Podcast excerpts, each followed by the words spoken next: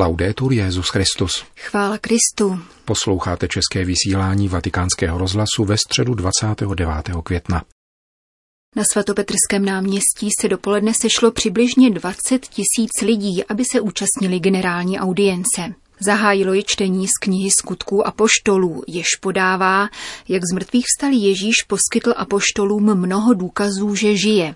Zjevoval se jim, mluvil o božím království a přikázal jim, aby čekali na otcovo zaslíbení, spočívající v tom, že budou pokřtěni duchem svatým. Petrův nástupce pak zahájil nový cyklus katechezí. Cari fratelli e sorelle, buongiorno. Drazí bratři a sestry, dobrý den. Iniziamo oggi un percorso di catechesi attraverso il libro degli Atti degli Apostoli. Začínáme dnes nový cyklus katechezí o knize skutků a poštolů. Tato biblická kniha, kterou napsal evangelista svatý Lukáš, vypráví o cestě.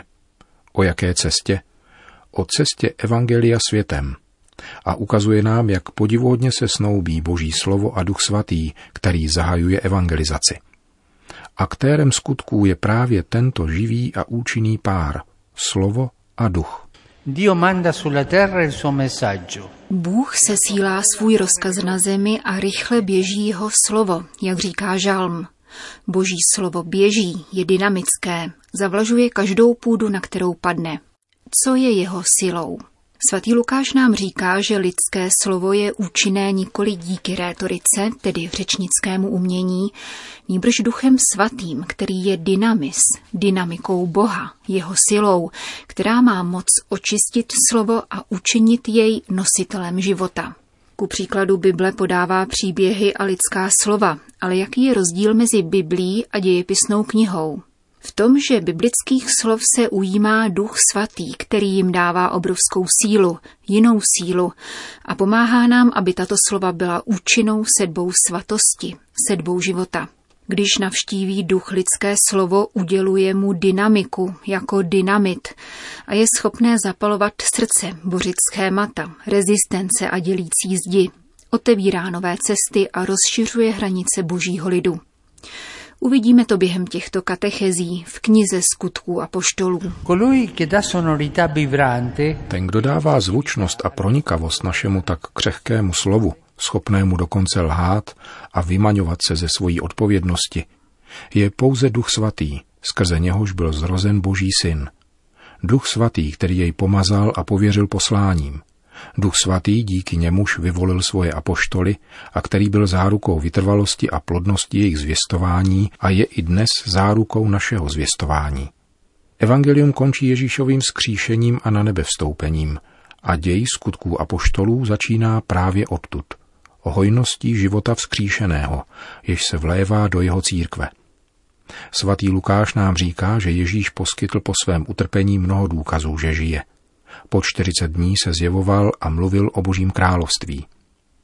Jednání vzkříšeného je na nejvýš lidské, když společně se svými apoštoly jí a vybízí je, aby s důvěrou očekávali naplnění Otcova zaslíbení. Budete pokřtěni Duchem Svatým. Křest duchem svatým je totiž zkušenost umožňující vstupovat do osobního společenství s Bohem, mít podíl na všeobecnosti jeho spásonostné vůle, obdržet dar parézie, to znamená odvahu, schopnost pronášet slovo jako boží děti, jasné, svobodné, účinné a plné lásky vůči Kristu i bratřím. Není tedy zapotřebí si vybojovat, vydobít či zasloužit boží dar. Všechno je dáno zdarma a ve svůj čas. Pán dává všechno zdarma. Spása se nekoupí, neplatí, je darem daným zdarma. Ohledně touhy znát předem čas, kdy dojde k událostem, které předpověděl, Ježíš odpovídá, to není vaše věc, abyste věděli čas a okolnosti, jak je otec z vlastní moci ustanovil. Ale až na vás se stoupí duch svatý, dostanete moc a budete mými svědky v Jeruzalémě, v celém Judsku a Samarsku, ano až na konec země.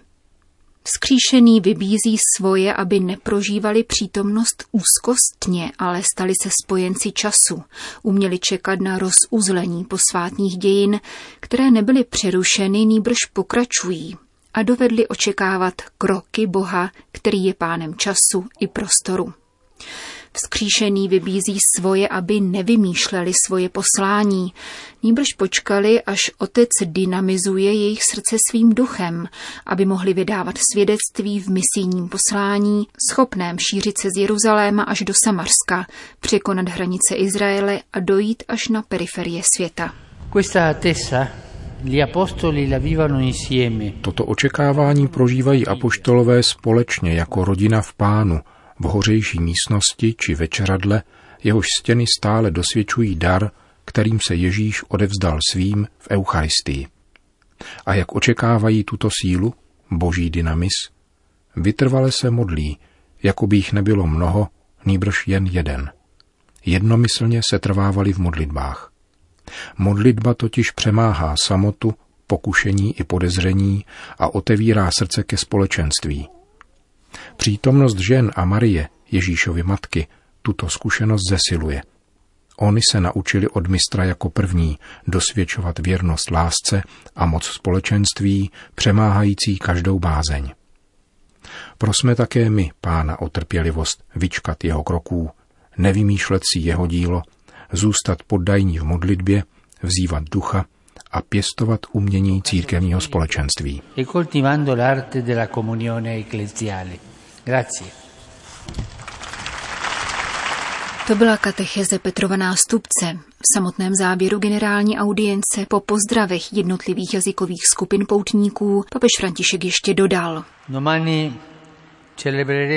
Zítra slavíme na nebe vstoupení páně.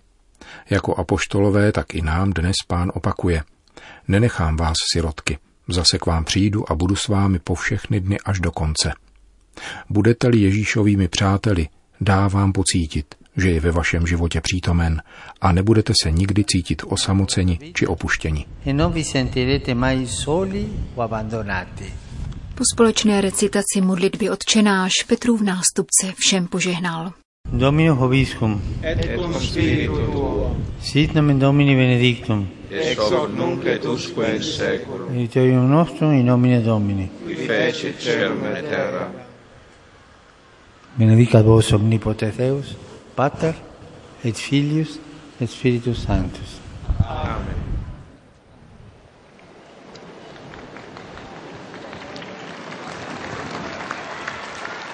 Další zprávy. Vatikán.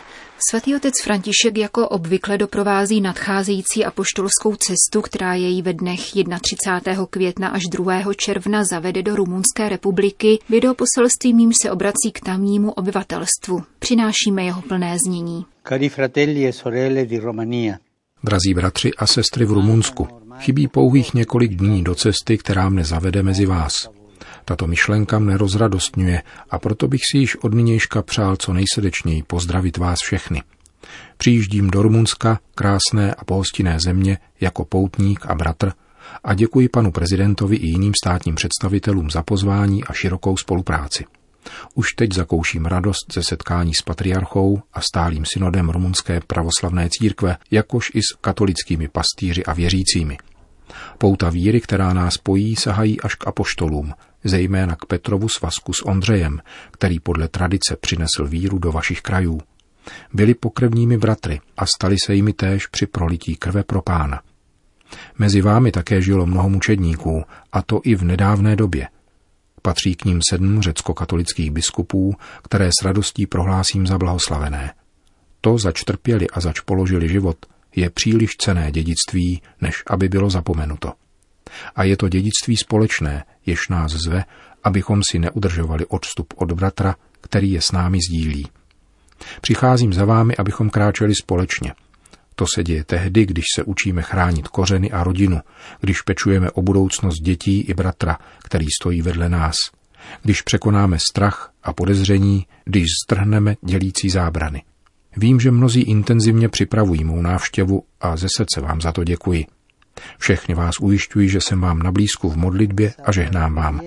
A pěkně vás prosím, modlete se za mne. e. Říká papež František před nadcházející apoštolskou cestou do Rumunska. Vatikán. Papežská nadace Centesimus Annus letos ocenila přínos teoložky a ekonomky Mary Hirschfeldové k sociálnímu učení církve. Tato profesorka vyučuje ekonomii a teologii na univerzitě Villanova ve Spojených státech amerických. Cenu dotovanou 30 tisíci eur dnes převzala v Římě z rukou kardinála Reinharda Marxe, který předsedal porotě.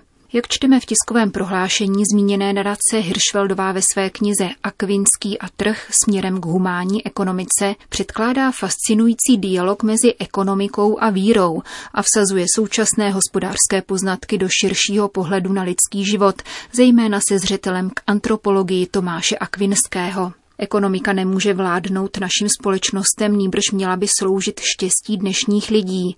Hmotný blahobyt je nástrojem, jehož smysl vyplývá z toho, nakolik díky tomuto dobru rozkvétá lidský duch, píše americká ekonomka. Vatikán. Člověk dbalý Ježíše ví, že na zarputilé útoky se nejlépe odpovídá mlčením říká papež František v rozhovoru s vatikanistkou Valentinou Alzrakijovou, který v úterý odvysílal mexický televizní kanál Televíza. Papež v dlouhém interview neuhýbá před nepohodlnými osobními otázkami, jakou je například obvinování z hereze, a vyjadřuje se k ožehavým církevním i společenským tématům, od pedofilie v církvi přes násilí na ženách po roli médií a nakládání s migranty. Vrací se k případu bývalého kardinála McCarricka, který byl zbaven duchovenského stavu v důsledku těžkých sexuálních deliktů a vysvětluje, proč se tehdy nebránil obviněním někdejšího vatikánského diplomata Monsignora Vigano.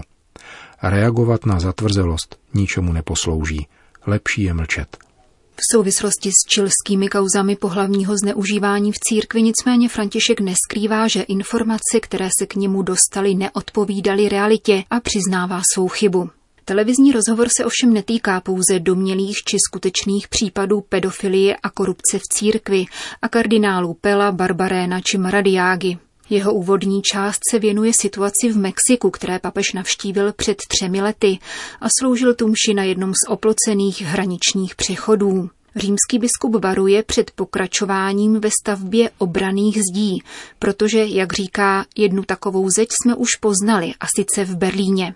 V souvislosti s násilím, které nepolevuje na mexickém území, radí tamním politikům, aby se pro dobro země dohodli na kompromisu, ovšem nikoli s pašeráky drog. Násilí totiž odnímá budoucnost nejmladším generacím, které papež vyzývá, aby pěstovali vlastní kořeny. Neméně vážným jevem jsou v Mexiku vraždy žen, dokládá papežova tazatelka na několika předmětech, které kdysi patřily obětem. V této kultuře smrti, podotýká papež, má žena dosud druhořadou pozici, odkud chybí jen krůček k jejímu zotročení. Podle Františka naopak svět bez žen nemůže fungovat a nikoli jen proto, že rodí děti. Žena činí domov domovem a jejím vlastnictvím je výraz, který dnes mizí ze slovníků, protože všem nahání strach. Něha. Jak bylo řečeno, mexická novinářka na papeže útočí s celou řadou kritik a obvinění.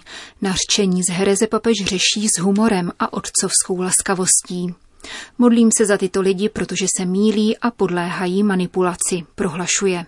Vítku, že se více věnuje migrantům a lidem mimo církev než vlastním ovečkám, které naopak často kárá, František vnímá jako kompliment – Ježíš dělal to též a ustavičně jej vinili, že se zdržuje z hříšníky.